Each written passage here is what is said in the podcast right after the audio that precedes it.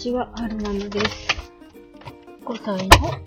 男性の男の子と小学校2年生の女の子を育てています。今日は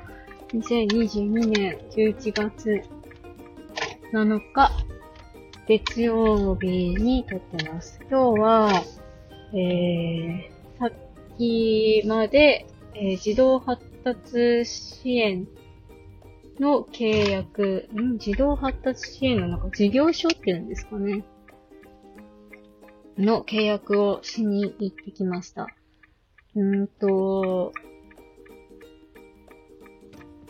これから職場に向かうところなんですけれども、なんでそのサービスを使うことになったのかっていうと、なんか、いろいろ、いろいろっていうかその、なんだろうな、ダウン症のママさんたちとかから、自発自発って言葉がよく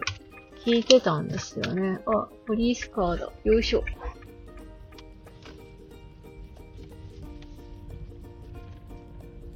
で、えっと、なんでしょうね。でもなんか、なんだろうな、自発ってなんだろうって思ってるのも少しありましたし、まあでも療育センターでリハビリ行ってるから、それでいいのかなって思ってる部分があったんですよね。で、喋れないっていう、言葉が出ないっていう悩みもありましたけど、なんでしょう、その、まあ、ダウン症だから、発達の遅れもあるし、だからしょうがないのかなって思ってる部分もどっかでうっすらあったし、まあ同じ年頃の男性の子でまだ言葉が出ないっていう子もいるので、まあそういうもんなのかな、長い目で見ていけばいいのかなって思ってる節があったんですよね。で、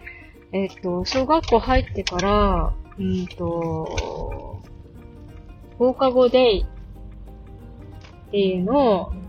使わ、使わないといけないっていうか、なんでしょうね。普通の子であれば、うんと、仕事、親が仕事をしていて、で、学校終わった後、えー、なんだろう。行くところとして、うんと、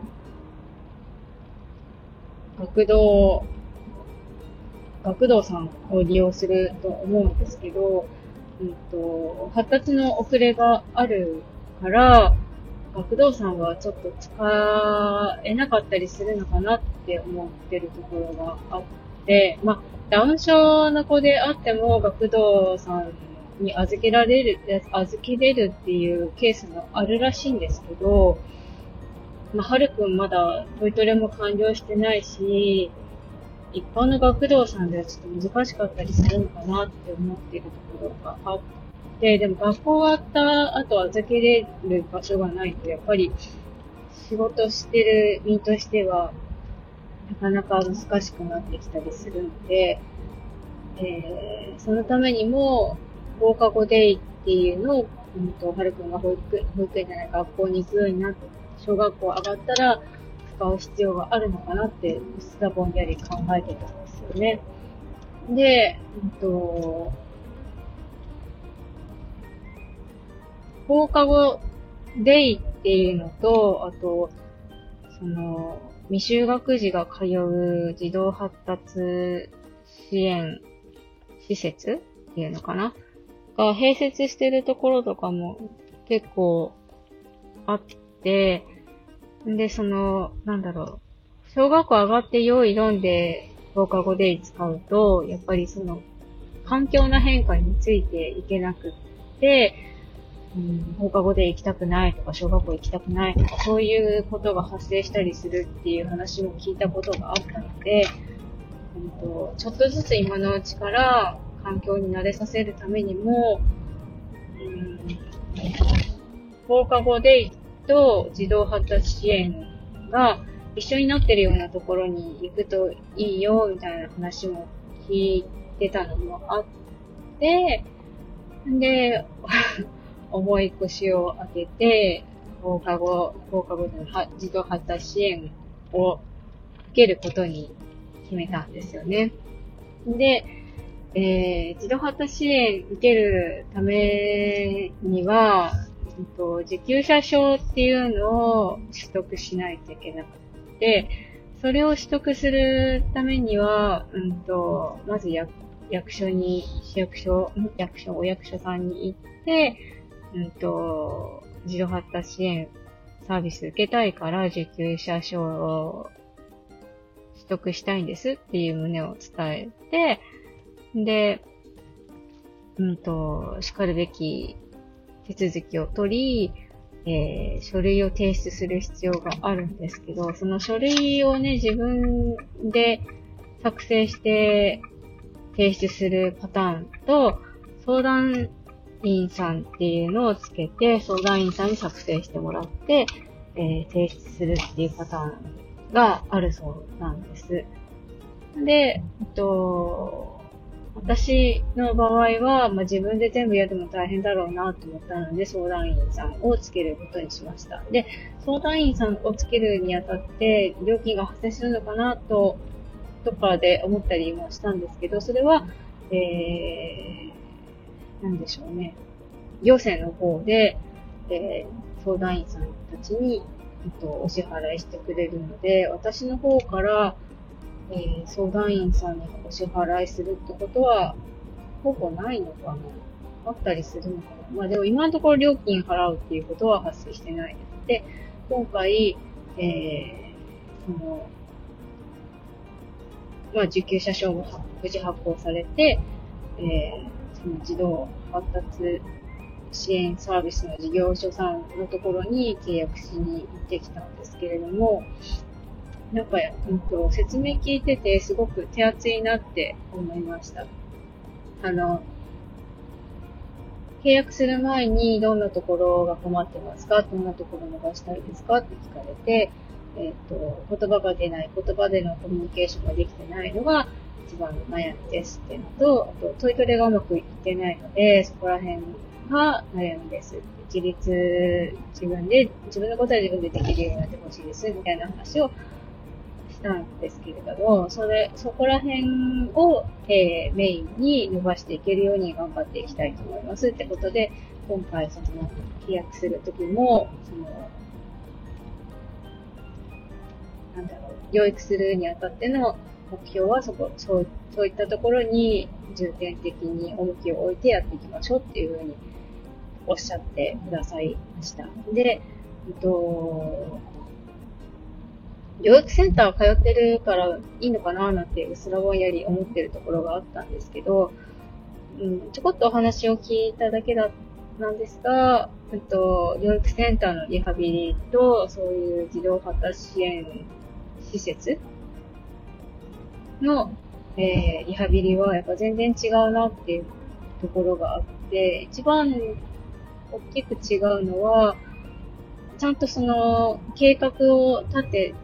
うんと、リハビリするにあたっての計画をちゃんと立てて、で、それを、うんと、保護者の人と、うんと、ちゃんと情報共有しながら、こういうところを伸ばしていきましょうって、あの、一緒に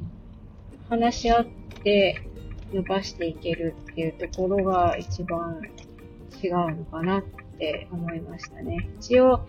教育センターのリハビリも、そのリハビリ目標みたいなのがあるらしいんですけど、うーん、なんか、ざっくりかか、ざっくりしすぎて、どういうところを伸ばしていきたいのかっていうのが、いまいち見えてこないところがあったんですよね。特に、言葉の発達、ST なんかも3歳過ぎてから言ってますけど、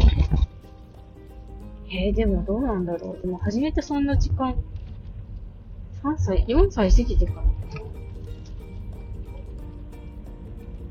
なんかここが足りないからここを重点的にやっていきましょうっていうのがちょっといまいち私の中で分かってないんですよね。今やってるのは、うん、多分語彙を増やすっていう行為を、うん、なんだろう、重点的にやってるように見えるんですけど、果たしてこれで 伸びていってるんだろうかっていう不安なところもあったりして、で一方、そのジオハタ支援施設の方では、適宜、その、なんだろう、発達度合いを検査しながら、なんかその、語彙はどのぐらいあるのかとか、認知的なところはどうなのかとか、その、分かってるけど行動に移せるのかどうなのかとか、そういうところを適宜検査しつつ、あの、親御さんの方の、えー、情報共有しながら、で、本人の、なんだろう、行動とか、もう見ながら、観察しながら伸ばしていきたいなっていうふうに、おっしゃってて、そこら辺がすごく心強いなって思いました。えー、児童発達支援サービス始めるのがすごく遅くなったケースだとは思うんですけど、私たちは。ここから先、はるくんが、えー、ぐぐぐっと成長してくれたらいいなと思って、えー、期待してます。え、っと、職場に着いたので、この辺でおしまいにしたいなと思います。最後までお聴きくださいましてありがとうございました。それでは、また。今日すごい混んでる。駐車場が入り口から遠い。よいしょ